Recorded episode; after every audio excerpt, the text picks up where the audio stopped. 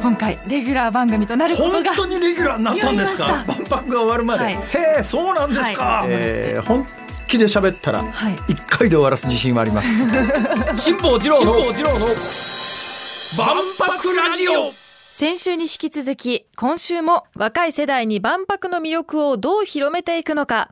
立命館大学の万博学生委員会大木にの代表新たに夏樹さんにお話を伺います辛坊治郎の万博ラジオ。過去行われた万博って何か接点があった？例えば名古屋の愛・地球博か。あれはいいつかぶってる？どっから万博行ったことあいやるいや、く実は行ったことがなくて、はあ。まだ歴史の教科書とかドキュメンタリーの世界の話なんですよね、僕の中でも。まあそれも言ったら福戸さんもそうか。はい同じですね新谷さんと。万博知らない？実はリアル万博何も知らない。一度も行ったことない。行ったことなくて。上海万博も行ったことない。行ったことないです。はあ。ディズニーランドは？あります。USJ は？あります。似たようなもんだ。すご当だそうな。そうですか。じゃあその行ったことない中で新谷さんが持っている万博イメージってどんなもんなんですか？やはり活動の中で感じ取ってきたのは、やっぱワクワクするもの。それこそ今言ってくれたディズニーランドとか USJ みたいな感じかなと思ってて。ああまああのイメージは合ってますよ。それでそその通りです。少なくとも私が持ってる大阪70年の大阪万博のイメージはそんな感じでした。だから逆に私なんかの世代で言うとディズニーランド行っても USJ 行ってもうーん原点は大阪万博だなとか思っちゃうんだなあの映像を使ったアトラクションみたいなやつあるじゃないですか。なんか、はいはいはいあなんかあね。あのうん既視感っていうかあ万博の時に原型はあったよなっていうそんなイメージなんですよ実は。うーん。ええ。まああそんなことで、えーでももう一つ聞きたいのはその万博学生委員会の名前が万博学生委員会大きに？大きに何ですかこれ。大きに。大きに。これはやっぱ関西弁のありがとうみたいな意味で。これえこれはさっきの話聞いたら新谷さんは静岡出身？いそうなんですよ。僕は静岡出身です。や関西弁のありがとうみたいなっていうそこの大阪弁はもうほぼネイティブに近いイントネーションですよね ありがとうございます。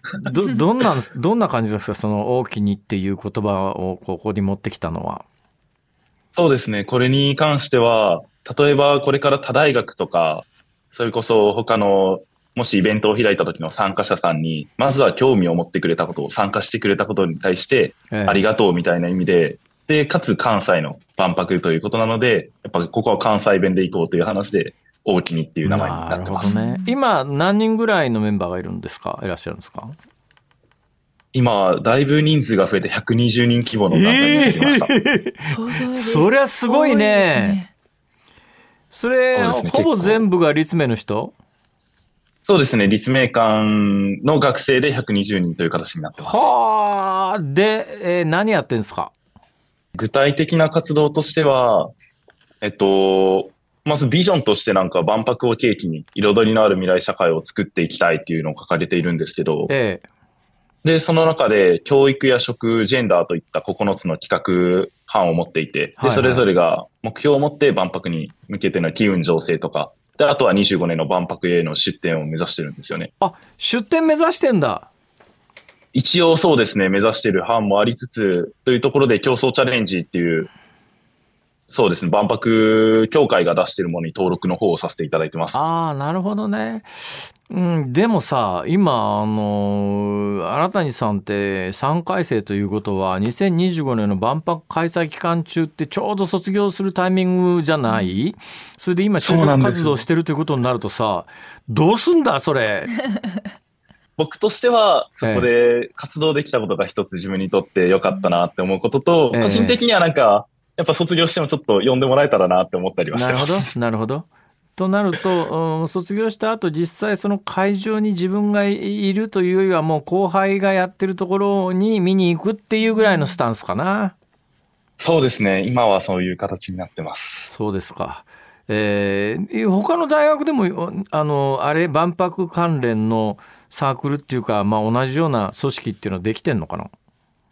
そうですね、大阪大学さんであったり、関西大学さんでも同じような団体がありまして、で、現在なんか立命館を一応中心として、こう、4大学、6団体ぐらいといろんなイベントを、こう、アジアウィークという立命館のイベントであったり開きながら、こう、他団他団体から刺激をもらいつつ、切磋琢磨しているところです。あ立命があれなんだ。そのいいやつなぎ役っていうか中心にいる感じですか？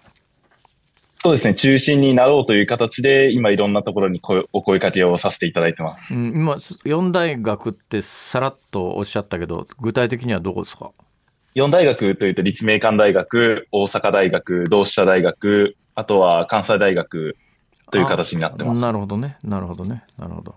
それぞれあれですか？なんか特徴があるんですか？そうですね。それぞれ違ったビジョンを持っていて、一、一つの団体で言えば音楽を使って世界を巻き込んでいきたいであったり、はいはいこう、皆さんの健康を守っていきたいという団体もあったりで、なかなかこう、持ってるビジョンに個性が溢れてる団体が多いなと思ってます。今年のスタートになったってさっき聞いた時に多分ここ数年間特にあの新谷さんが入学されたのが2年半前ということでいうとコロナの真っ最中で大変だっただろうね学生生活そうですね。少し難しいところはあったなと思ってます。どうなんですか？もうあの大学入ってからほとんどリモートだったりするんですか？したんですか？最初1年の半分ぐらいはフルリモートで家からあんまり出ることもなく、ずはいっとパソコンに向かい合って授業を受けてるって感じあら。まあそれじゃなかなか横のつながりとかできないわね。そうですね。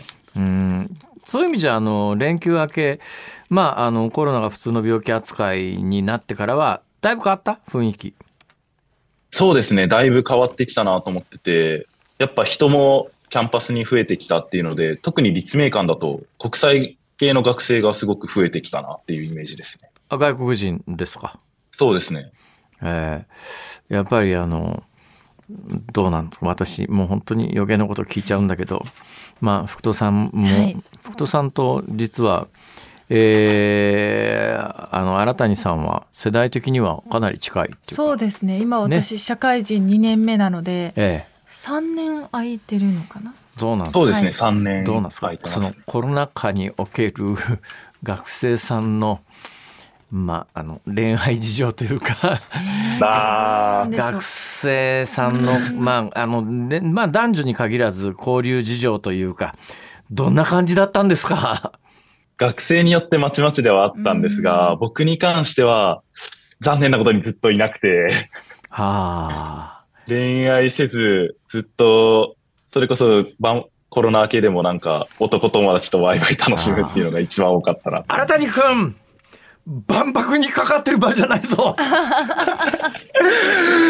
ちょっとおっしゃる通りって言葉が出かけました。でもまだ学生生活もあとまあ1年半あるっちゃあるよね。えー3月来年の3月前後まででどっかに就職決まっちゃえば4月以降1年間はなんか好きなことにえー注力できるという意味ではあの来年いい1年になるといいよね。そうですね。注力という意味で、やっぱ万博自分でもやりたいことっていうのがあるので、万博で何やりたいですか？大きにとしては、まず一つは他大学さんとこうもっと万博を盛り上げていきたいっていうところかなと思っていて、えやっぱり万博今少し機運情勢がうまくいってないって言われてる状態なのかなと思っていて、ーそうですね。70年の時に比べて目新しい展示物っていうのがあまりなくて、はいはい。こう、命輝く未来社会のデザインっていうところで結構概念的な部分が多いのかなと思ってるんですよ。えーでもなんかこれも深掘ってみたらやっぱ面白いテーマだなと思っていて、例えば SDGs だったり社会課題はいはい。があるなと思ってるので、これをもっと、こう、これから万博に行かれる一般の人たちにも面白いテーマなんだよっていうのを投げかけてあげられるようなチャレンジをしていきたいなと思ってなます。るほどね。えーさあこれから活動の最後抱負を聞かせてください。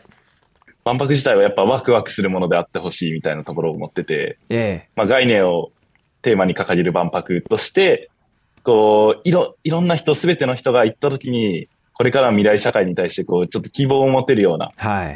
モチベーションを高められるような番舞台になってほしいなって思ってます。はい。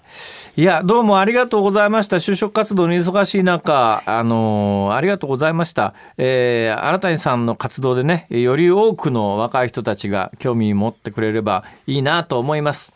ありがとうございます。ありがとうございました2週にわたってお話を伺いました。立命館大学の万博学生委員会大木にの代表新谷夏樹さんでした。ありがとうございました。ありがとうございました。辛坊治郎の万博ラジオ。リアルだな。何がリアルだったってやっぱり大学入ってずっとリモートで彼女いない歴なんだみたいな、えー、あの時にそれまで話はえー、福戸さんも交えて進んでいたのにそこから先福戸さんの情報がなくなったんだけど改めて聞きません別に。はい、いいんです。はい、人それぞれだからね。本当にコロナ禍の大学って、そのそれまで私両方経験してるんですけど大学生活コロナの前も、はい、前も後も経験してるんですけど、えー、そのコロナ前ってその休授業と授業の間の休み時間、まあ、空きコマだったり、はいはい、休みの時にそう空きコマって言うんですけどコマとコマの間。その時に友達と話したりまあ友達の友達と仲良くなったりとかそういうふうに広がっていってたんですけどオンラインになるとその空きコマっていうものがなくなってしまうので。ね、いやでもそれを聞くとやっぱりねあ俺らの頃と様変わりだなとつくづく思うのは、うん、つまり授業に出るということが前提になってるわけでしょ話の。そうですね、もう本当俺らの頃ひどくてね。だから日本の大学のレベルがどんどん下がっていったのは 我々の世代の責任じゃないかなとも思うんですけど大学4年間の間ほとんど大学なんか行ってないからね。もう大学は行くんだけどさ就職部の掲示板は見ましたよ。だけど基本あの大学行ってまあ麻雀やるメンツ集めに行くだけの話ですから。ほいで私もこの業界に入ったのは、うん、あのもう大学4年の10月で就職活動にみんな入っちゃったら友達がみ集まんないんだよ大学行ったって。みんな就職活動に散っちゃってるから。誰もいねえなと思ってふっと掲示板見たらえー、アナウンサーの採用試験みたいなやつがあったからじゃあ行ってみるかこれみたいなそんなんだからね。の出会いですよ。今の学生さんはちゃんと勉強して偉いな。と思います、はい、辛坊治郎の万博ラジオ。ここまでのお相手は辛坊治郎と。ABC アナウンサーの福藤彩でした。また来週